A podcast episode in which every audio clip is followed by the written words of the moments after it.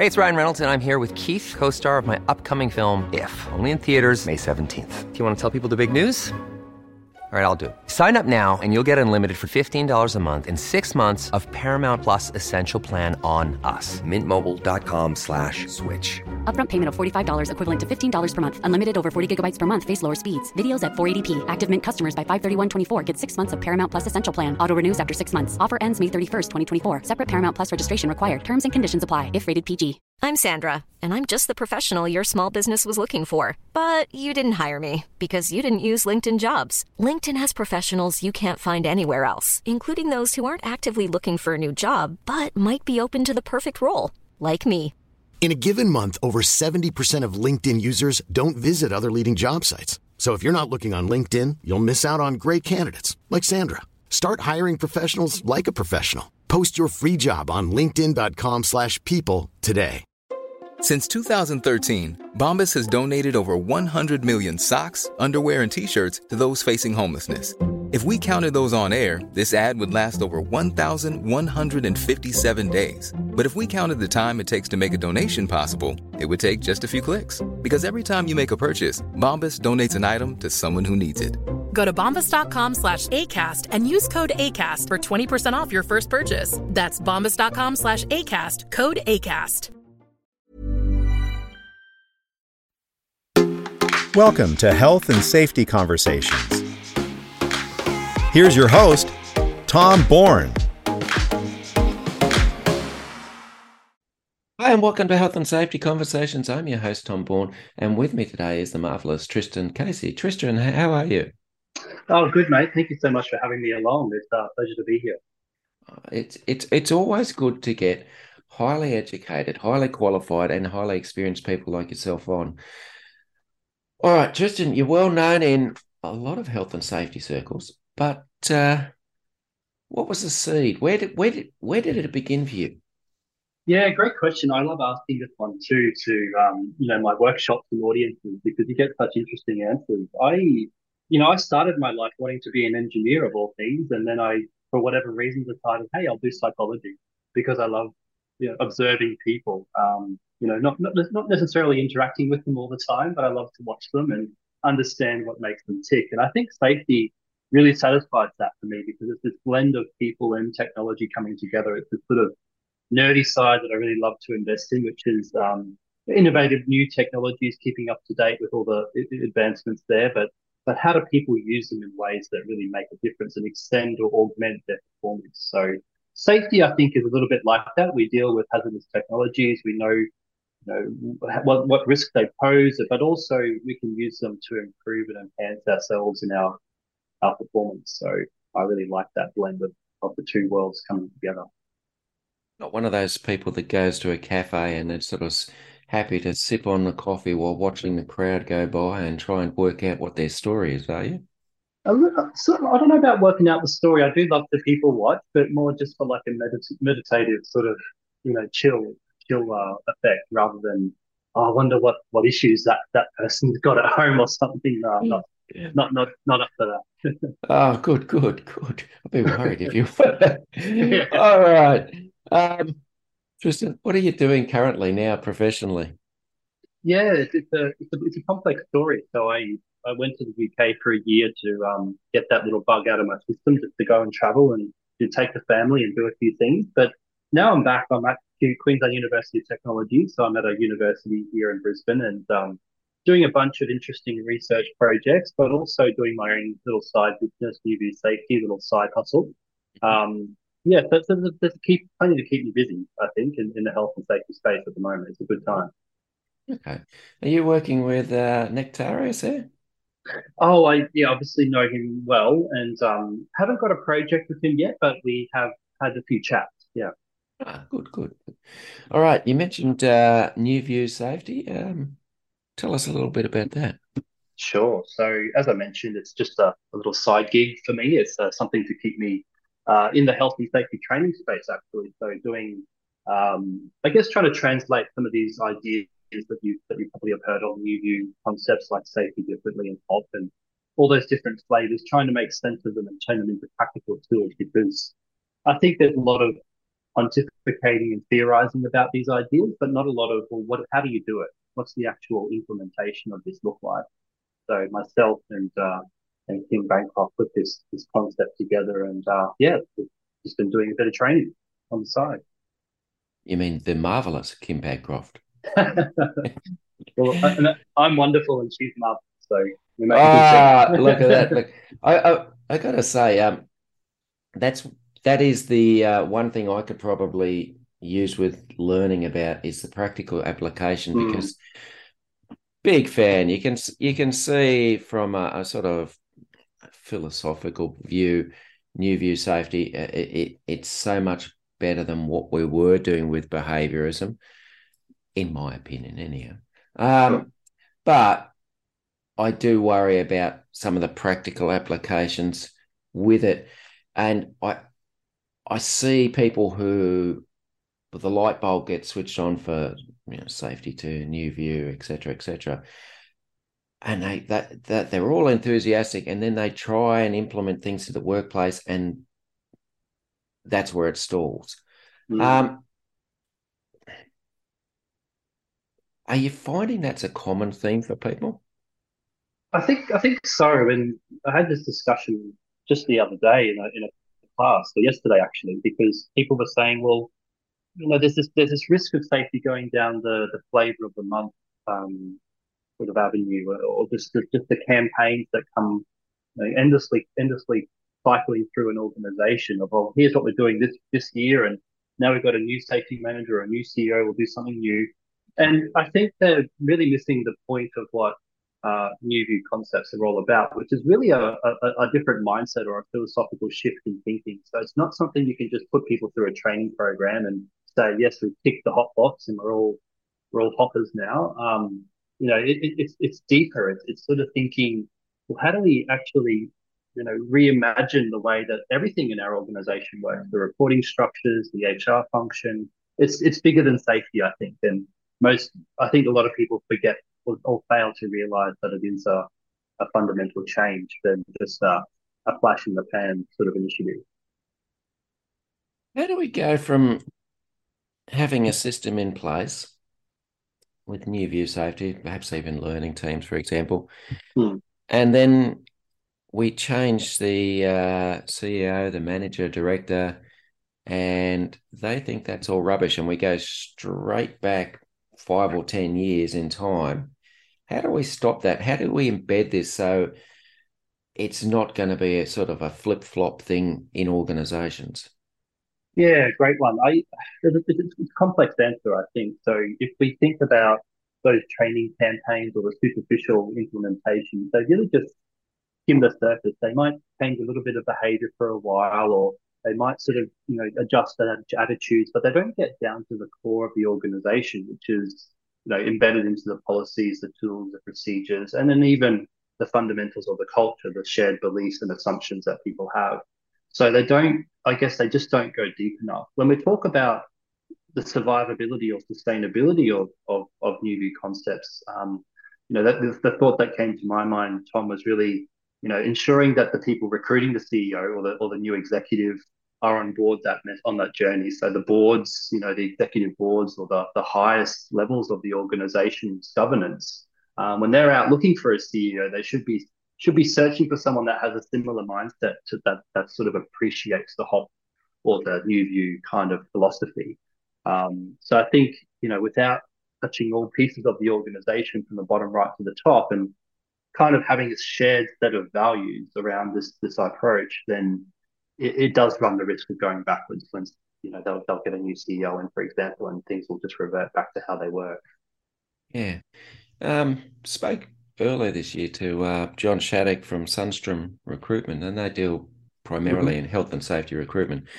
And he was suggesting that one of the key things for any business is is when they're recruiting safety personnel is to have that sort of philosophical argument about where you what you believe in before you actually hire someone because it's those decisions if you have the mismatch of um, mm. beliefs that can cause you grief. I guess that would be true for anywhere in the organization. The higher up, the more important those sort of conversations are. Yeah, I, I think that's a great point. Is is you know your recruitment process is what sorts of interview questions you're posing, and are you really getting a good sense of you know the, the mindset or the philosophy that person uses as they go about their their practice in any organization. So you know, we can ask people sort of superficial things like, where have you done really well? What's your last safety initiative that worked excellently? And how did you do it sort of thing. Um, but we often fail, like you, like you mentioned, to really dig deep and understand, you know, what is their, their perspective on these issues. And I mean, I'm not, I don't want to seem like I'm advocating that we should just replace everyone with, you know, hop, hop enthusiasts. You know, I think we can have shared values. People can have a shared sense of purpose and meaning and, and, and sort of the, you know, the, the, the fundamentals of what it means to be part of a community and an organization. But we can have diversity of thought. You know, we can have people that are critical, challenge. Um, the last thing we probably want is an organization, if we're truly believing in this hop mentality or this new view mentality, is a very homogenous, sort of consistent way of thinking. That's that's kind of the old way, you know, behaviors, if only we can get everyone to care more, to really think the same, exact same way and program them to think like that, then our safety challenges and our performance challenges will be gone. We know that diversity of thought and different perspectives are so important, but we also need a bit of consistency. It's this paradox of sort of diversity and uh, and alignment that we need to balance and tread very carefully on. Yeah, yeah. Oh, come to paradoxes very shortly. I was just thinking in you you you teach these new principles, you teach these new beliefs to people, and um, I don't know. I've, I've, dabbled around the vet sector for, for over a decade at least.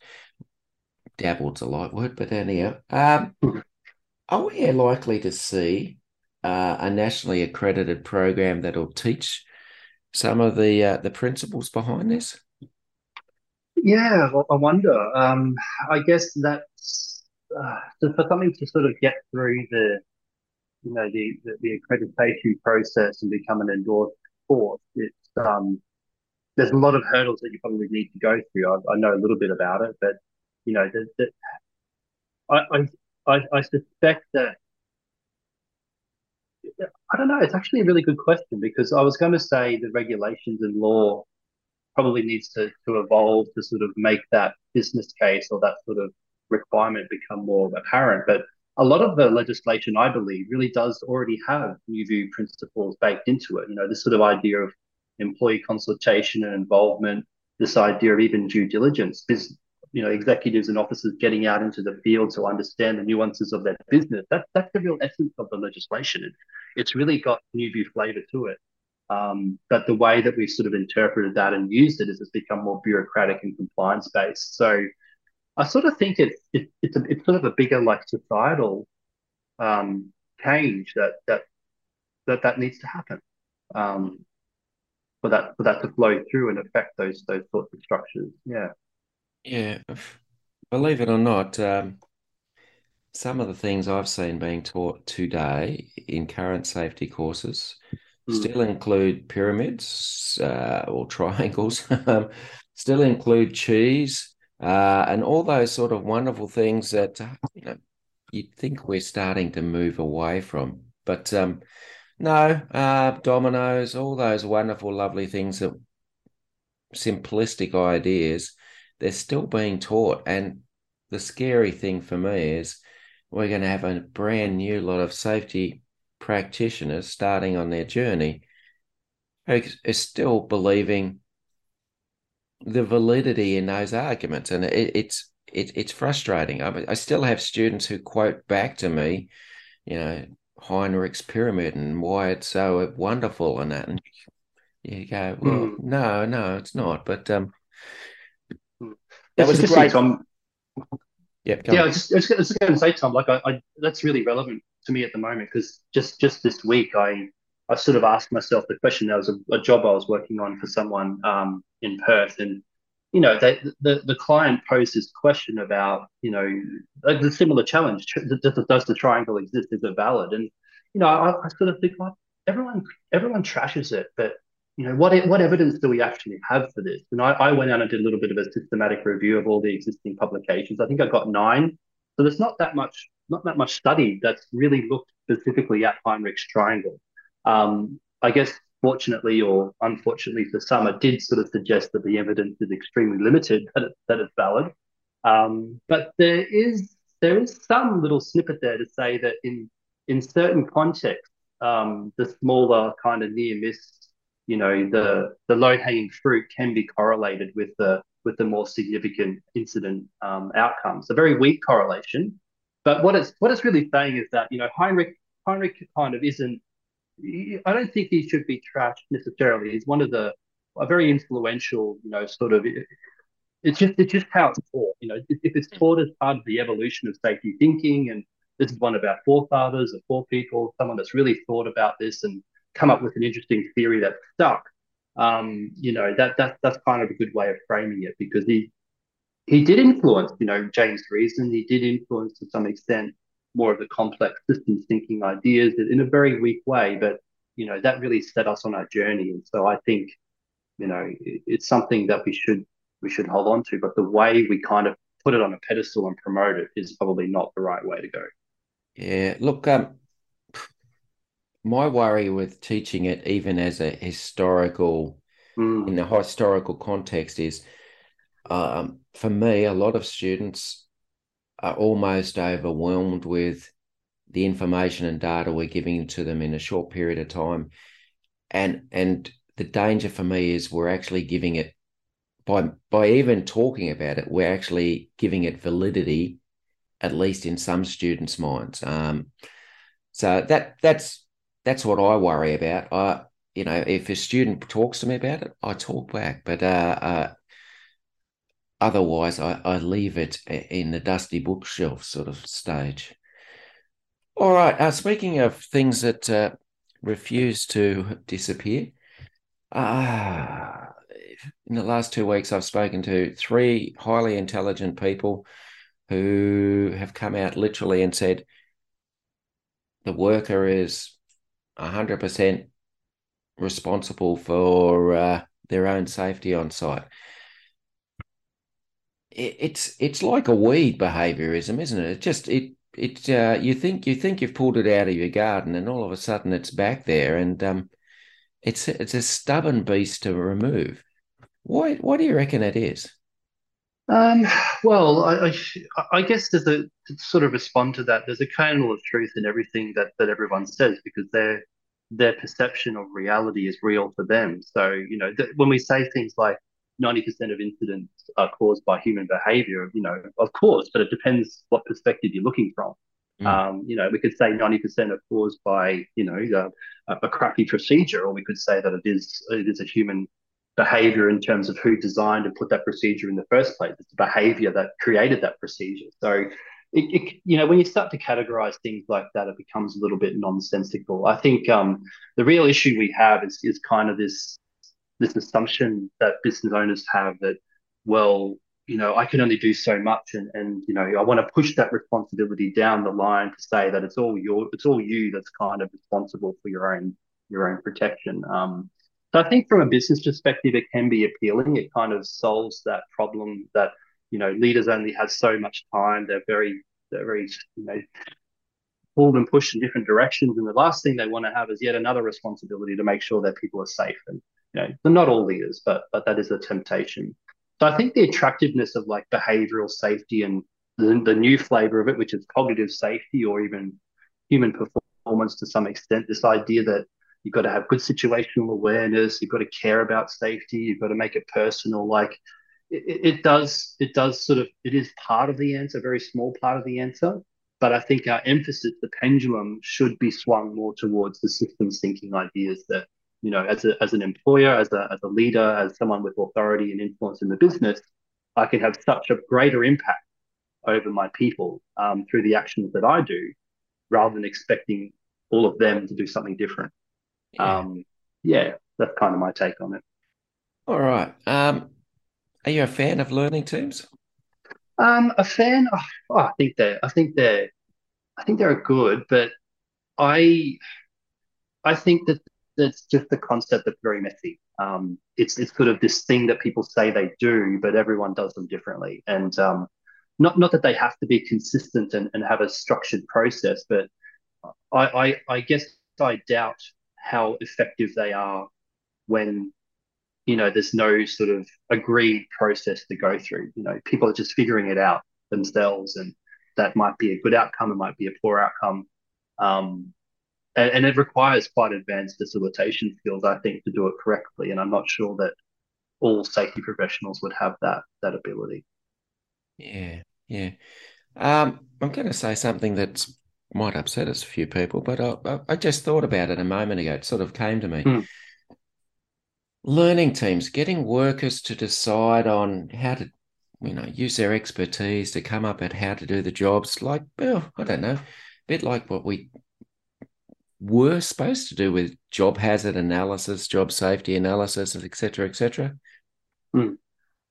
Isn't that just another form of making the worker responsible for their own safety? Yeah, I, I, hmm, let me think about that one. I don't think there's any problems with workers accepting some responsibility for safety. Um, it's it's more, I think, when that is a one-way street and, and it's sort of a top-down pushing of that responsibility away from the organization. So I, I think the beauty of, of a learning team or even sort of like a JSA or some sort of group process where you all come together to discuss risk and identify solutions is a partnership. It's a joint responsibility. It's, it's sort of this symbolic kind of handshake between two or more parties to say, look, you come up with solutions, we'll make them happen. We'll we'll enable your voice to be heard, but we'll also do our part to change the system so that it actually improves it for for everyone. Um, so yeah, I, I think it it's not a bad thing that we that we want people to be responsible, but it's about the organization also accepting their responsibility for change and improvement. Good, good. Um, any concerns about uh, that? Learn- Many of us have those stubborn pounds that seem impossible to lose, no matter how good we eat or how hard we work out. My solution is PlushCare PlushCare is a leading telehealth provider with doctors who are there for you day and night to partner with you in your weight loss journey. They can prescribe FDA-approved weight loss medications like Wegovy and Zepbound for those who qualify. Plus, they accept most insurance plans. To get started, visit plushcare.com slash weight loss. That's plushcare.com slash weight loss. Hey, it's Ryan Reynolds, and I'm here with Keith, co-star of my upcoming film, If, only in theaters May 17th. Do you want to tell people the big news? All right, I'll do it. Sign up now and you'll get unlimited for $15 a month in six months of Paramount Plus Essential Plan on us. Mintmobile.com slash switch. Upfront payment of $45 equivalent to $15 per month. Unlimited over 40 gigabytes per month. Face lower speeds. Videos at 480p. Active Mint customers by 531.24 get six months of Paramount Plus Essential Plan. Auto renews after six months. Offer ends May 31st, 2024. Separate Paramount Plus registration required. Terms and conditions apply if rated PG. Teams where uh, workers are empowered to make these decisions they might settle on solutions that don't meet minimum standards in regulations, for example? Hmm.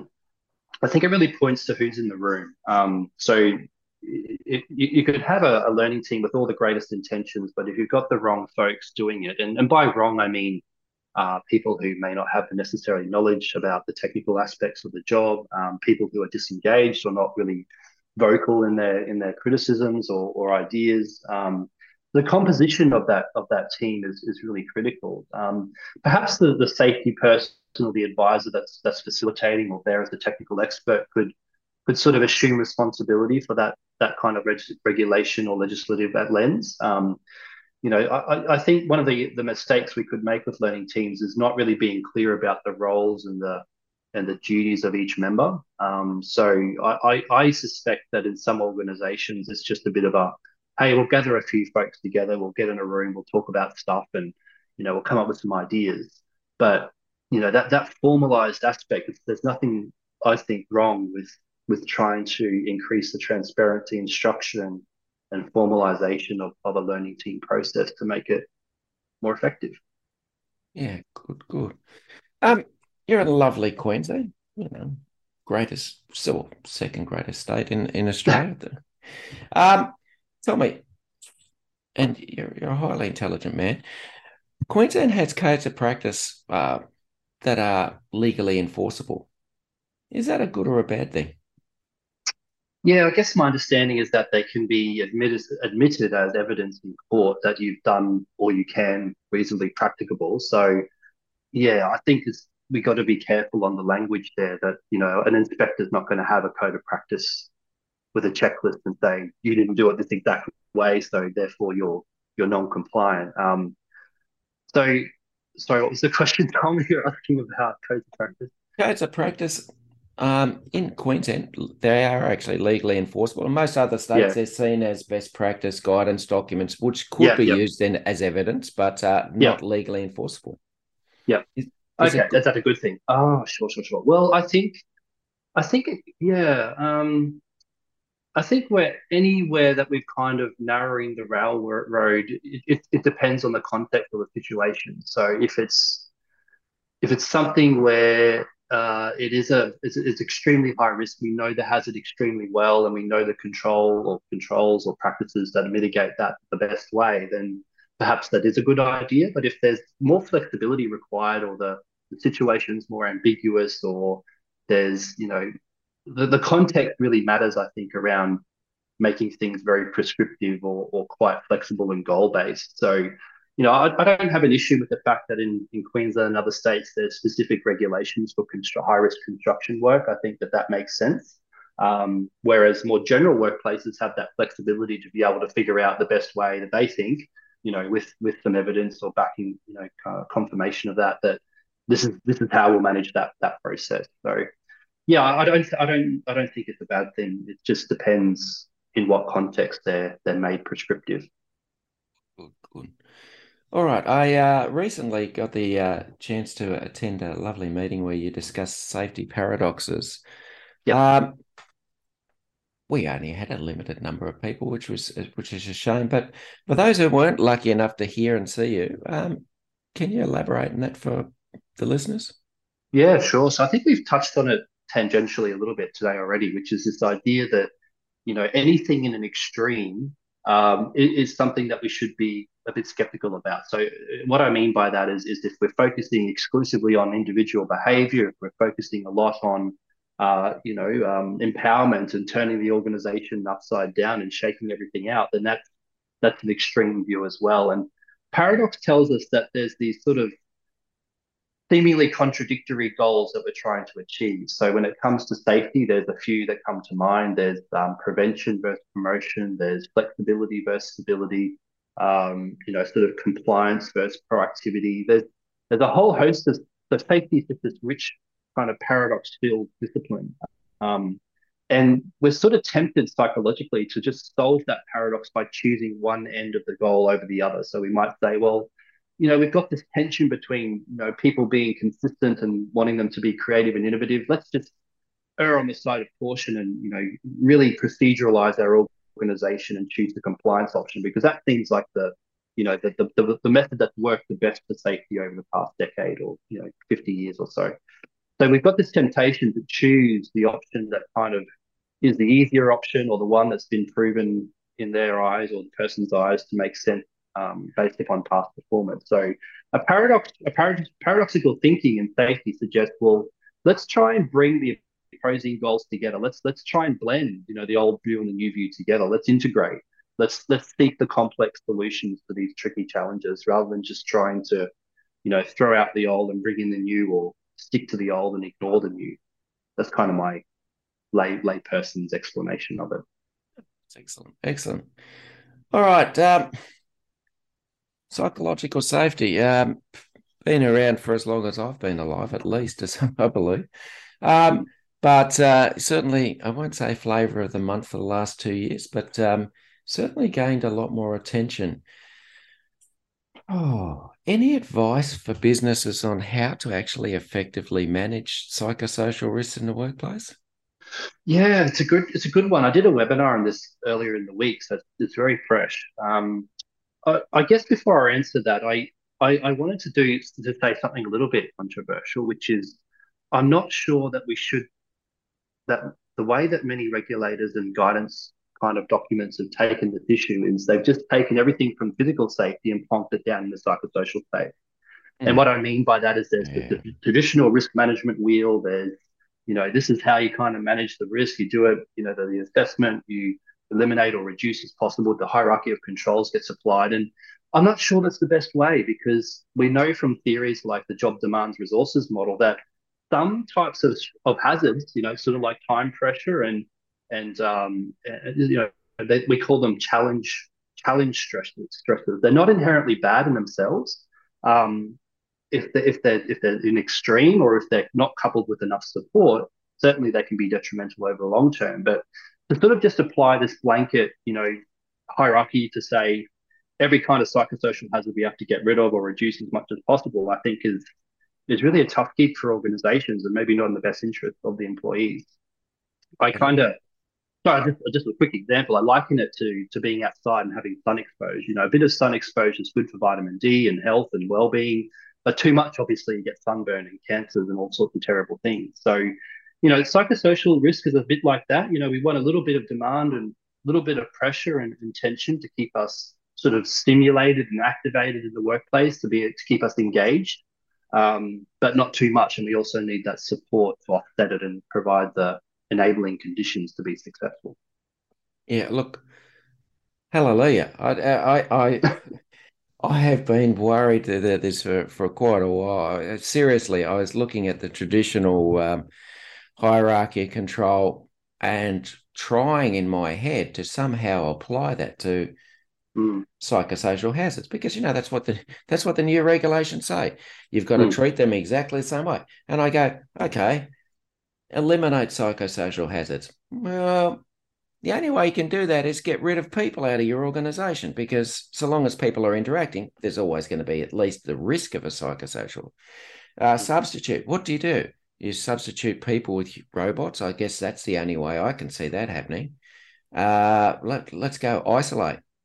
I don't know, we get the people who are the problem and we get them to work from home so they, they don't interact with people. They can't take part in conferences. They can't email.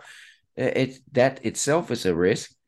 Uh, engineering, how do you engineer? Do you just basically put blinkers and earmuffs on people so they can't talk to? I I think it's a nonsense. I really do. I I struggle, and the the two the well the one that really the only control measures that category that fits the bill is administration, which is mm. training and more bloody paperwork and more procedures. Which, so I'm with you. I think trying to get people to treat or trying to actually say, this is the law, we must treat it the same way we do physical hazards. Yeah, it's it's great that we're treating it with as much importance but it's just nonsense. It just won't work. Mm. Yes, it's a tough challenge. I think, um, you know, if, if you think of solution, maybe there are some, uh, you know, non-negotiable hazards that that do have to be eliminated completely, which are things like bullying, harassment, discrimination, those types of things. They're kind of like the, you know, the minimum compliance level. Get rid of those things. But everything else is a little bit more more difficult to unpack. You know, if we talk about fatigue, or how much fatigue is appropriate? you know, there's, there's lots of literature on fatigue proofing and, um, you know, operating safely while fatigued. So going to alternate duties or lower risk tasks, um, you know, that type of thing. So it, it, it's, it's psychosocial is so much more complex, I think, than the physical space. And what we're seeing now is like our first generation of, of controls and guidance. You know, I don't, we shouldn't be too hard on ourselves. We're still trying to invent and, and learn how to how to tackle these things. But I look forward to you know the second and third generation legislation and guidance, which may be more a little bit a little bit more nuanced. Yeah, um, yeah. I, I look to be honest, bullying and harassment, harassment, sexual harassment, to me, they're not only not negotiable; they're criminal offences. Mm. They're mm. criminal offences, and um, I don't know why organisations try and sweep things under the rug or move people from one workplace to another just to try and go. So it's a criminal offence. If you spell that out right from your employment contract, what the behaviours are going to be expected, what's going to be tolerated, and what will not be. Mm. I, I don't think anyone has an excuse. There is no one who cannot understand those those basic principles because everywhere else other than the workplace, if we break the law, we suffer the penalties and the consequences. So why we make excuses for people and and, and look for alternative methods to modify, let's be honest, illegal behavior. Yeah, mm. it's a tough one, but I, I am not for putting everyone in jail and that. But it, there are some, but I look at it in the prism from my eyes. Would mm. I want my child to be exposed to that sort of behavior? And you know, I'm old and I've got a bit of a tough skin, so I can tolerate a certain amount of rubbish uh, even if it is pushing the boundaries of being illegal behavior. But would I want my wife to put up with that? Would I want my children to put up with that? And the thing is, yeah, we, I think we need to start taking a stand and we need to start thinking about what sort of workplace do we want to leave for our children and their children? Because mm, things have got to change. You talked about fatigue. It's, it's interesting. I was speaking to someone yesterday about fatigue and works in the resource sector, fly in and fly out. And mm-hmm. he's telling me about a situation where on their final day, they're doing night shift and they, they get about six hours sleep before they're expected to be up and uh, travel four hours on the road to catch a plane. Hmm and he's saying, "Is this a real fatigue issue?" And I said, "Tell me what what do you think it is?" Uh, the employer's apparent comment was for them was, uh, "There's four of you in the car. You can take turns sleeping while the other one's driving." Mm. I don't know if that really cuts the mustard, to be honest. Yeah, I, I, that's a really interesting example. I, I was looking at some of the um, the international labor organizations um, got best practice guidance around notifiable incident reporting, and they included in there any incident where there's a death or a serious injury as a result of commuting to and from work as part of an organization's notification duty. So I think stuff like that is obviously coming down the pipeline, and I'm, I'm not sure how long it will be before Australia might adjust our notifiable incident um, you know, sort of criteria to reflect those types of things. But you know, employers have to be more savvy with this stuff. I think people, you know, like you said, traveling so far and doing all these crazy, crazy, crazy hours um, just to get to and from work is, is not sustainable. Yeah, true, true. All right. Um, what currently, you must be looking forward to some things. What currently excites you in prospects of terms in the safety world? Yeah, what excites me? Well, you know, on a personal note, just just getting out and traveling and doing more, um, you know, sort of more appearances internationally is, is sort of what excites me at the moment. Um, but otherwise, in terms of more, you know, fundamental stuff, more more kind of uh, theoretical stuff, I think I think just accumulating kind of more evidence that that new ideas work and and are, and are helpful. I, I think that's something that we've really missed up to this point. It's been a bit of an ideological journey. We said, yeah, it's great, it's awesome, let's do it.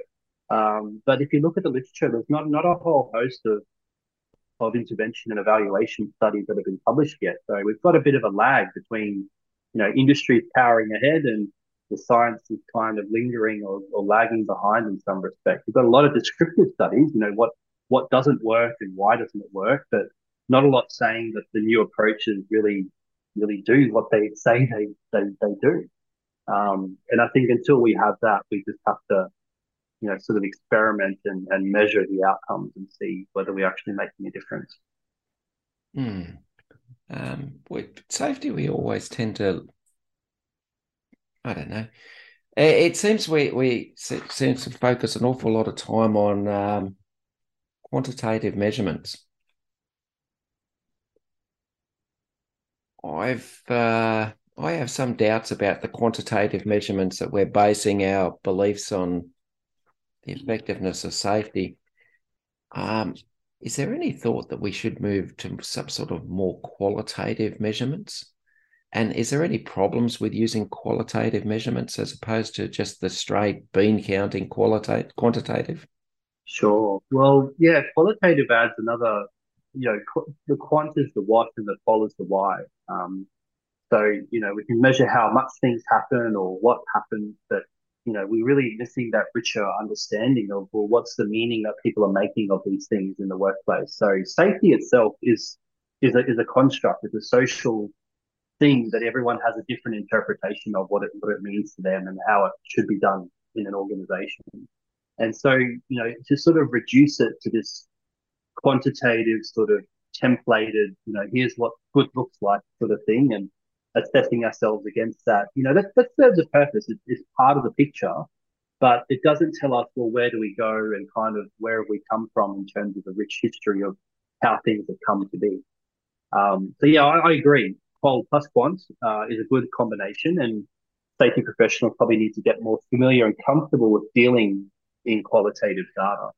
Um, some of the risks, I guess, is information overload. People get a whole host of qualitative comments and just think, well, how do I make sense of this? Um, I think eventually AI will help us, and it already is helping us with uh, topic modeling um, type techniques. But you know, there'll always be a subjective human element to to qualitative analysis. We have to make sense of what people are saying and you know group it together and categorize it and thematically analyze it. Um, so I think the biggest risk is just our capability to deal with that data and, and know the techniques to analyze it with rigor and and uh, and uh, and efficiency as well, because it can take a long time with the qualitative data. Good. All right. Just one last question, um, Tristan. Uh, your opinion, what's the greatest safety challenge? There are a few. Uh, what's what's the greatest safety challenge facing Australia currently? Yeah, I, I, think it's just the credibility of safety, and that's why I think the new view and uh, and, and HOP ideas have been sort of taken up or even lapped up in some organizations because it sort of is a fresher perspective that resonates with the front line. You know, they say, "Oh, what you actually want to talk to me now? You want to understand what I do? You want to know about the frustrations and challenges." Um, but that also carries a risk because if we don't act on those things, then the credibility is, is eroded even further. So, you know, I, I, think I think safety's got a bad rep in, in Australia. It's sort of this, especially in industries like mining and those other higher risk, very heavily compliance driven industries where uh, everything is proceduralized. We can't take our toolbox from the car to the work site without a SWMS. Um, you know, just crazy stuff that we've gone too far with the documentation and evidence gathering or evidence creating. Um, you know, Drew, Drew Rae and Dave Provan talk about that safety of work and worker safety sort of um, concept, this idea that, you know, a lot of the stuff we do in safety means well, we, we demonstrate it, we create a social importance for it. But ultimately, is that actually translating and flowing onto the safety of the job on, you know, does it affect the safety of frontline workers? So I think with, with that concept in the back of our mind, we can start to be more critical. As safety professionals, are we adding value? You know, is this eroding our credibility? Um, what do we need to do to maintain the trust and the engagement of the workers in, in safety moving forward? So I think you know, Australia does have a credibility issue when it comes to safety. Would agree 100%, as I'm sure most workers would tell you as well. Ah, thank goodness for that. Dr. Christian, Tristan Casey, it's been an absolute pleasure talking to you today. And I look forward to speaking to you again soon. Thanks, Tom. It's uh, wonderful to be on the on the show, and hope that your listeners gain a little bit of little bit of value out of uh, the conversation like today. Thanks very much. Thanks for listening to Health and Safety Conversations with Tom Bourne. Until next time, stay safe and enjoy the rest of your week. Even when we're on a budget, we still deserve nice things. Quince is a place to scoop up stunning high end goods for 50 to 80% less than similar brands. They have buttery soft cashmere sweaters starting at $50, luxurious Italian leather bags, and so much more. Plus, Quince only works with factories that use safe, ethical, and responsible manufacturing. Get the high-end goods you'll love without the high price tag with Quince. Go to quince.com/style for free shipping and 365-day returns.